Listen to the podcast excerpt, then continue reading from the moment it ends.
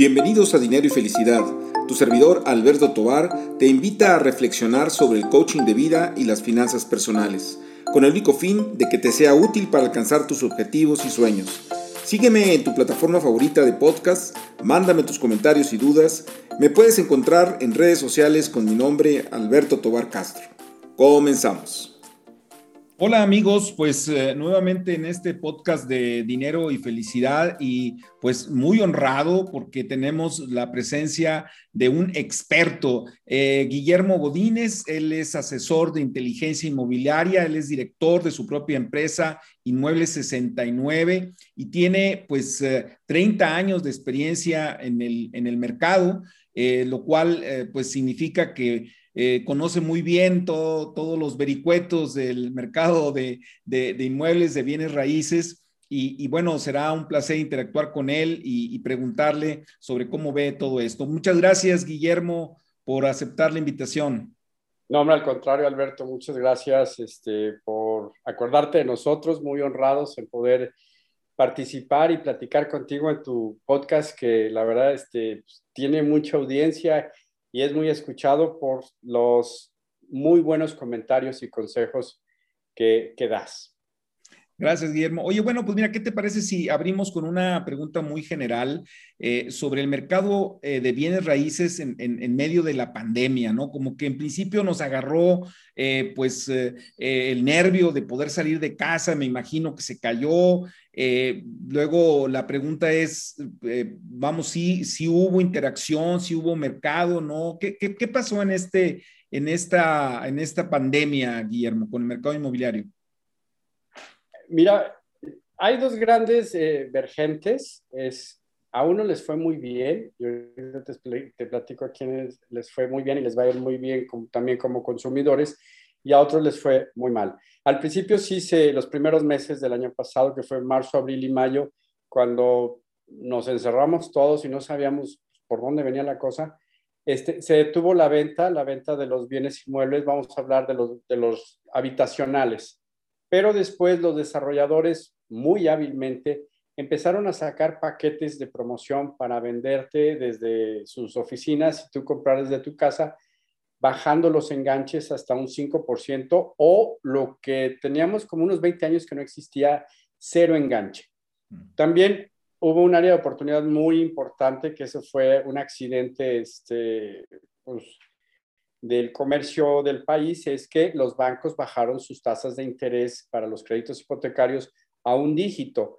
Entonces era un momento muy, muy bueno para comprar, casi cero enganche y con una tasa muy, eh, muy buena para comprar, la gente siguió comprando. Bajó, pero yo creo que ahorita pudiera ser que estamos más o estamos feos en cuanto al movimiento económico que lo que hubiera sucedido el año pasado.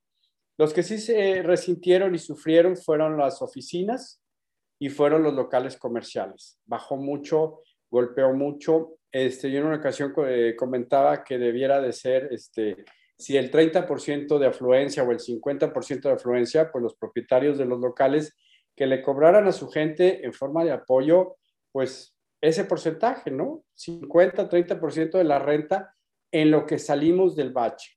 Algunos no lo hicieron. Este, hay una muy, muy grande en la Ciudad de México que no lo hizo y tronó a sus locatarios.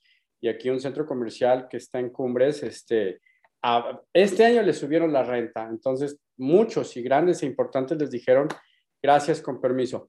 En el caso de la vivienda habitacional, creo que la gente hizo conciencia, vamos a los famosos millennials, antes no se dejaban atrapar, ellos eran ciudadanos del mundo, ellos querían hacer maestría en China y luego trabajar en Perú y luego casarse en Washington y cosas por el estilo.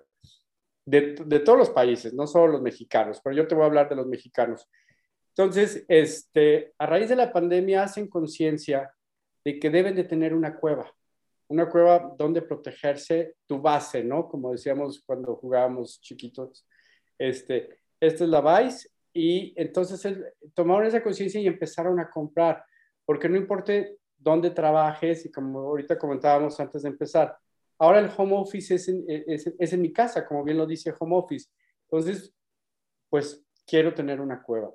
Esto ha hecho indirectamente que la industria de la decoración, la industria de los acabados, de los materiales, se disparara, porque la gente empezó a comprar sus, casas, sus cuevas y empezarlas a arreglar bonito.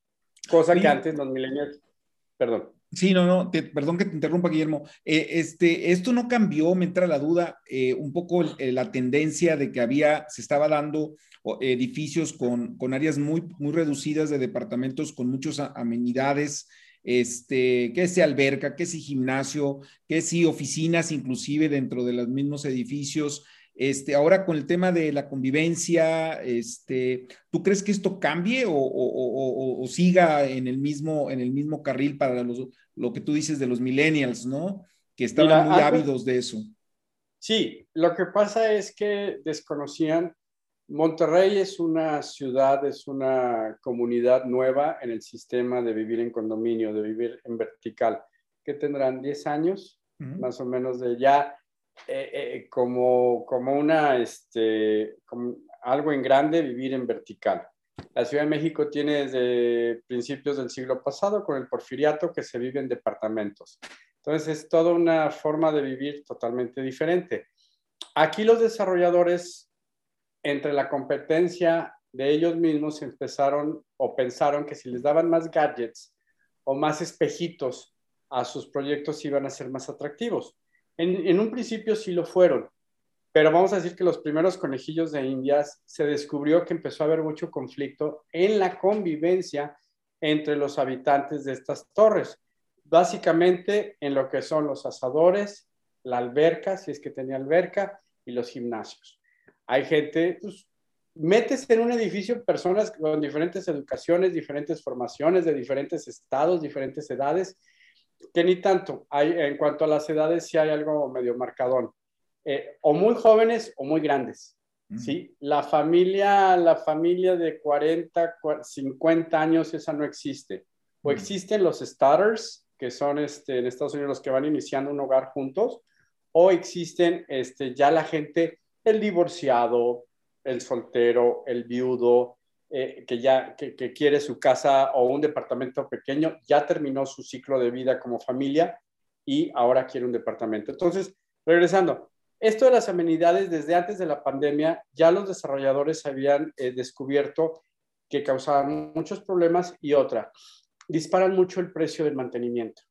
Y entonces se hace una mini renta que te quedas ahí de 3.000, 2.500 pesos, que aunque suene poquito, pero pues, digo, la verdad es que yo siempre he dicho, a ver, crea un peso, ¿verdad que no? Mm. Todo cuesta. Si se empieza a acumular y en una plática o en una junta de vecinos que tuve, el promedio es que el 80% de los habitantes pagan el mantenimiento, los otros están de gorriones. Entonces, este, porque, entonces empieza a haber problemas. A lo que voy, los nuevos proyectos ya traen menos amenidades. La primera que salió fue la alberca, porque la alberca había muchísimos problemas, problemas este, hasta morales, vamos a decir, en las albercas.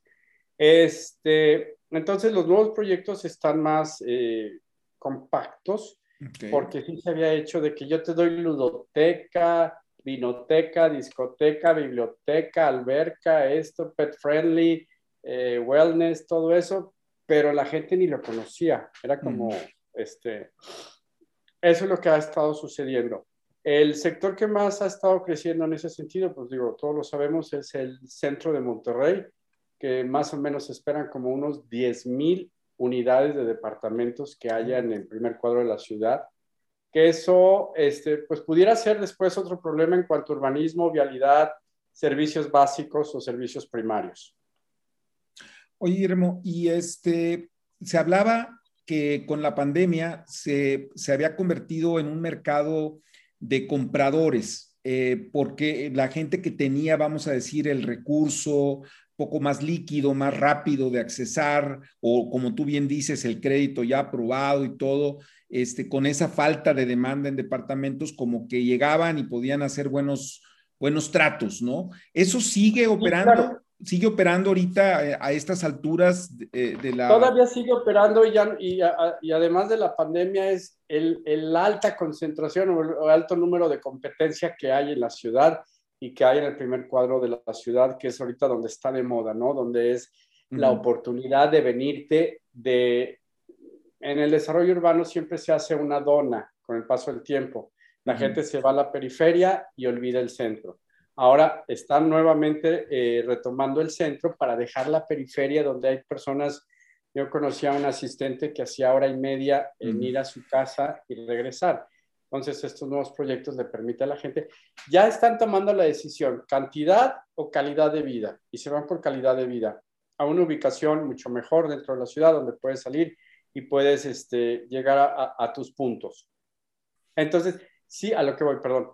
Este, si la gente ahorita llega y le dice, oye, pues no, no tengo para esto para el enganche, pero te lo puedo pagar así o te puedo dar así, bienvenido, pásale, mm. pásale. Porque aparte hay mucha competencia. No todos los proyectos se están vendiendo al 100%. Entonces, este, por ahí hubo un mal manejo del información en cuanto a eh, eh, estudios de mercado y muchos inversionistas nuevos, que también ese es un punto mm. importante, pues se aventuraron a ser desarrolladores inmobiliarios y ahorita pues están pagando las de Caín. A ese respecto, este, una de las cosas que yo inclusive he comentado en mi columna y en este espacio es eh, que, se que, que, que, cuiden con quién están haciendo los tratos, ¿no?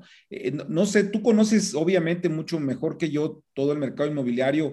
¿Cómo ves el, el, a los desarrolladores? O sea, ¿están cumpliendo con los tiempos de entrega de sus departamentos? Hay problemas, a veces me da la impresión como que hay muchas ofertas y ven y tómalo y te lo dejo bien barato eh, pues sí, nada más que yo, yo tengo un caso muy en particular que obviamente es un, ejemplo, no, no es una encuesta, pero de una, de una persona que tiene creo que un retraso como de cuatro años en la entrega de su departamento, ¿no? Entonces dices tú, wow, o sea, es muchísimo tiempo, ¿no? O sea, ¿cómo, ves tú ese mercado? ¿Cómo van las cosas en ese sentido? Mira, es un arma de dos filos cuando compras en preventa. La ventaja es que te estás ahorrando un 30% del valor final de, de la propiedad pero el albur es que no sabes si te van a entregar a tiempo y si te van a entregar todo lo que te ofrecieron. Yo creo que el filtro más importante es que, que, que averigües si estás con una desarrolladora o una constructora que ya tiene muchos años de experiencia, que es local, y no porque sea yo este, como proteccionista, pero las locales no se van a ir de aquí. Las que son este, de fuera, pues si no me funcionó el proyecto, me retiro y muchísimas gracias. Este, entonces, que sean desarrolladoras longevas, que tengan muchos años de estar haciéndolo. También que investigues o preguntes si los materiales con los que están haciendo el edificio son materiales de verdad o hay mucha tabla roca o sheet rock, cosas por el estilo, porque luego se vienen problemas en cuanto a la convivencia del sonido. ¿sí? De que estás escuchando al vecino, de que no va a haber mantenimiento. O sea, uno de los grandes problemas es el mantenimiento. Yo digo que batallan para cobrar este, las mensualidades a, los habitantes. Y si el edificio va a requerir alto mantenimiento porque todos sus materiales son prefabricados, que tienen caducidad de 20, 25, 30 años, que hay que cambiar la tabla roca, que hay que cambiar el impermeabilizante o la protección, y no hay para pagarlo, el edificio este, se va a perder. Ahorita todos están bonitos, todos, pero la gente no, no tiene la, la educación o la conciencia de que a las cosas hay que darles mantenimiento para que se vea como un hotel, como un tiempo compartido, pero yo aquí vivo. ¿sí? Entonces yo les diría básicamente que, ah, eh, que antes que nada vieran si la desarrolladora tiene longevidad. Si es su primer proyecto, pues bueno, nada más que contigo todas las buenas y las malas, tú las vas a ser la víctima, ¿sí? Todo lo que van a aprender. Y si después de ese proyecto ellos deciden que, pues, que no les funcionó el inmobiliario y que mejor están los bitcoins o están eh, vacas en Tamaulipas, se van a ir a las vacas, siempre les he dicho, y ahí te van a dejar con ese edificio, esa desarrolladora que se aventó, que se aventuró a hacer eh, departamentos. Entonces, sí es algo Ni a quién reclamarle, ¿verdad? Me imagino, ni a quién reclamarle, ¿no? Y otra cosa de los años, ya saben. O sea, estas eh, nuevas desarrolladoras no tienen capital, se fondean con los enganches y con las ventas de poquito en poquito que van haciendo para sacar el proyecto. Por eso se tardan años. Este, entonces, y ya saben que no lo vas a dejar, que no vas a abandonar tu proyecto. ¿Sí? Por eso hay muchas que ya después de que compraste, perdón, este, te dicen, oye, pero esto es así, esto es así. Ah, caray, nadie se raja, todos le siguen pues ya estoy subido en el, en el, en el caballo, pues dale, ¿sí? Entonces, están conscientes. No es de buena lead lo que hacen estas desarrolladoras, que te digo, la mayoría son las nuevas, pero también porque no les importa este, como crear una imagen. Sí hay una que, este, que todos conocemos, y, y tú yo tengo cuatro o cinco años que cruzo el túnel de la Loma Larga y veo ese edificio de departamentos que no lo acaban. Y lo estaban entregando desde el 2018. ¿Sí? Entonces, este, así como, ups, no me pude fondear eh, correctamente, pues ahí me aguantan, ahí me esperan. Porque la gente va a vender, ¿qué vas a vender? ¿Un fracaso? Pues no, me tengo que aguantar hasta que lo terminen. Claro. Y es que es, es muy interesante lo que tú dices, porque cuando las personas eh, eh, se van a comprar, pues ven unos planos, ven a lo mejor eh, una animación este, que ahora se usan mucho, virtuales. Este, y de alguna manera el diseño, ¿verdad? Oye, ¿por dónde entro? Y de qué tamaño son las recámaras, y, pero a veces, o la mayoría de las veces, yo creo que no preguntan y no, no cuestionan, como tú bien dices, este, el material de los interiores, el material de los exteriores, quién va a administrar ese edificio, o sea, consideraciones de esa naturaleza, ¿no, Guillermo? Sí, se van por lo bello, se van por este, los deslumbran, te digo, los espejitos, y yo creo que sí se deberían de ir más a la parte técnica, a la parte ruda, como preguntar, si van a tener este, alimentación de 110 o 220 voltios, si va a tener gas, qué tipo de gas, gas este, LP o gas natural, porque ya hay nuevos edificios que no traen gas, entonces va a ser eléctrico. Tienes que pensar que para conseguir el boiler eléctrico, ahorita no está fácil, porque todavía no están acostumbrados. Eh, estas personas del edificio al que fui han batallado en encontrar este, el, el, boiler. Ok, ya encontramos el boiler, pero está carísimo. Y ahí le va sumando, y ahí le va sumando. Y luego las instalaciones del aire acondicionado. Porque si llegas y te deslumbra, ¿qué pasa está el departamento? Ya que lo compras, oye, sí, nada más que la toma para tu aire acondicionado está a 50 metros a la derecha. Ah, caray, eh, más cable de cobre este, más, más tubería, más cosas y le vas sumando. Entonces, todo eso lo tienes que preguntar.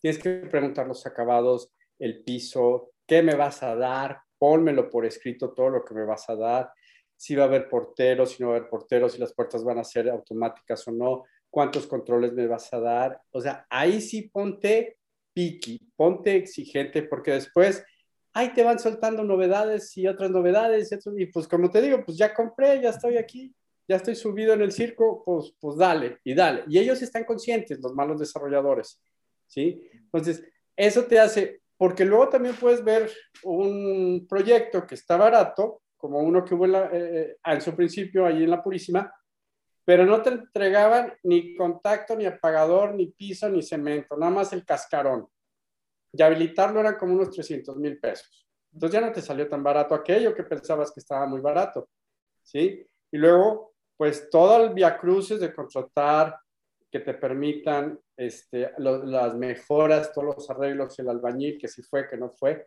pues eso no, no se ve. También la basura, dónde van a estar los contenedores de basura, los cajones de estacionamiento, el tamaño de los cajones, eh, cuántos tengo derecho, este, las áreas libres, las áreas comunes. Este, por ejemplo, hay algo que se está dando mucho aquí en Monterrey. Yo lo viví hace, hace dos años y medio más y ahorita lo estoy volviendo a ver en otro proyecto. Tú vas y compras un departamento y te dicen lo que te decimos, ¿no?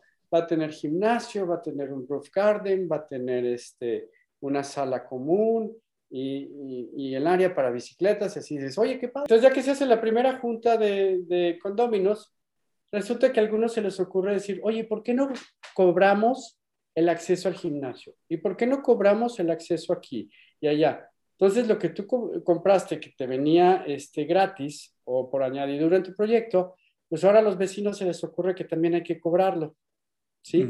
Cosa que en la Ciudad de México no se hace, que no pasa, pero aquí se les ocurre porque nunca han vivido en departamentos, nunca han vivido en condominio y, este, y empiezan a cobrar todo. Entonces, si a, aúnale que a los 3 mil pesos de cuota mensual tienes que pagar 120 por ir al asador, esto por, oye, pues ya mejor me voy a un gimnasio, me voy al, club deportivo. Esas sorpresas, todas esas, tienen que analizarse porque ya estando adentro, sí hay muchas, y muchas por desconocimiento. El, ¿cómo se llama? El reglamento de condominio, la ley de condominio de la Ciudad de México es un tomo así, es un tumbo, tumbaburros más o menos de este tamaño, yo lo tengo. El de Monterrey es como de 20 hojas, ¿sí? O sea, no hay ninguna protección, no hay nada, este, entonces, todo eso es lo, es lo que tienes que proteger. Ahorita que sí es momento o área de oportunidad para comprar, sí, sí lo es, porque tú llegas y dices, traigo este esquema, traigo estas posibilidades y el desarrollador se ajusta. este, no era como antes que ellos ponían las reglas, tanto y si quieres. No, pues sí, le, sí, le, recomendarías a los jóvenes este, eh, entrarle a una, a una compra de departamento en este momento, o sea, particularmente estos jóvenes que por primera vez eh, están pensando en hacerlo, ¿va? Sería su primer compra de bien raíz. ¿Qué les recomendarías? ¿Qué, sí, les recomendaría que, este, que, que compraran. Yo les recomendaría que trataran de comprar el más, el de más alto precio que puedan o que hagan el sacrificio de entre más, este, mejor ubicación, más bonito el proyecto, lo hagan, que no se vean cortos en ese, por la plusvalía que vas a tener. O sea, no sé, cómprate un coche en lugar de una avalancha. Los dos te van a llevar, pero pues si puedes comprarte un coche, por no decir marcas, este, pues no te compres la avalancha, deja de ir al cine, bueno, ahorita casi no iba al cine, pero los tacos, las hamburguesas y todo eso, que merma, tú bien lo sabes como este, analista de, de economías familiares. Entonces, y ya te compras algo que en un momento dado es más fácil de vender y tiene mayor plusvalía. Eso es lo que yo les recomendaría. Sí les recomendaría que se hicieran de, de un bien inmueble, vamos a decirle de, sus cuevas, porque ahora trabajamos desde la casa. ¿sí? Ya no tenemos que ir a las oficinas. Entonces, esto sí ha permitido una mejor calidad de vida, una mejor calidad de reencuentro con nosotros mismos y, este, y que le inviertan en sus casas, que las tengan bonitas, paraditas, con buen mantenimiento y todo, este, para que no estés con las ganas de estar en un restaurante y salirte porque no aguanto mi casa, porque está hecho un chiquero, ¿no? Entonces, este, pero sí, sí les recomendaría que lo hicieran. Este, traten de hacerlo con un crédito hipotecario. No les recomiendo que metan su, su Infonavit. Si lo tienen que hacer, pues háganlo, pero la verdad te vas a llevar unas, unas sorpresas. Este, vas a descubrir que es un crédito muy caro. Vas a descubrir que si lo, lo juntas con un crédito hipotecario tradicional bancario, solo te van a prestar un tercio de lo que tienes adjudicado. Si tenías mil para comprarte una casita de mil, y tú dices, bueno, me quiero comprar un departamento eh, adjunto mi Infonavit de mil. No, señor, te van a dar nada más 333 mil pesos. Entonces, con una tasa del 12.5%, que es la más alta que hay ahorita, a diferencia de la, de la competencia sana que está habiendo en los bancos. Este, entonces, no, no lo hagas, déjalo pasar. una, una vez platiqué en una editorial, no es dinero tuyo, no es el, el, crédito Infonavit, es que ahí tengo un dinero. No, no tienes. Has hecho, has hecho, has trabajado, has sudado para tener derecho a que el Infonavit te pueda prestar esa cantidad. Pero ese dinero no es tuyo, no lo has ahorrado, no está ahí guardado, no tengo O sea, si lo dejas pasar, dejaste pasar algo que, que no estás perdiendo. ¿Sí? Pero mucha gente se mete en el crédito porque dice, es que ahí tengo un dinerito y pues de que se vaya, yo lo agarro y todo eso. No, no es cierto. No estás dejando pasar un dinero que era tuyo. Solo trabajaste para que te dieran una puntuación, para que te pudieran dar cierta cantidad que es federal, que es del Infonavit. Muy bien, Guillermo. Oye, pues muy valiosos todos tus, tus comentarios. Este, estoy seguro que mucho más de uno va a estar anotando Este, ahora sí que todas las, las, preguntas que hay que hacer, que a mí se me ocurre que, bueno, antes de ir a ver los departamentos, inclusive que hagan una lista de, de preguntas, porque luego ya llegando ahí con el asesor inmobiliario, de repente no se le ocurre a uno nada, ¿verdad? Entonces, este, que hagan su lista, ¿verdad? De, de, de cosas y que se lancen para eso. Este, y, y, bueno, en ese sentido, Guillermo, no sé si, si, alguien tiene alguna duda, te quiera contactar, ¿en dónde lo puede hacer? Lo pueden hacer en mi correo electrónico que es guillermogodines9 arroba hotmail.com o también en Instagram que es con guion bajo ciencia inmobiliaria. Ok. ¿Sí? En Instagram o también en Facebook que se llama Conciencia Inmobiliaria MTY y en Twitter es Conciencia Inmo.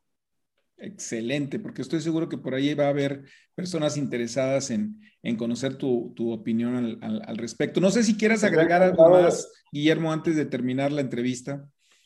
No, pues este, nada más darte las gracias y decirle a la gente que se anime, que en algún lugar tenemos que vivir, este, y pues qué mejor que sea algo en que va a ser tuyo, en algún, este, terminándolo de pagar. El tiempo pasa, pasa rápido. Entonces, después de 10, 15 años, dices, ah, caray, mira qué bueno que le entré. Y entre más joven, más pronto terminas y pudieras brincar y ir haciendo un upgrade de, de inmobiliario, ¿sí? Entonces, este, que sí, que sí le atore. O sea, tener un bien inmueble te da una tranquilidad y una seguridad. Y te digo, es una otra calidad de vida porque puedes, ¿cuántas veces hay gente que dice, no, no le meto porque no es mío? Entonces, pues, si ya es tuyo, arréglalo, tenlo bonito.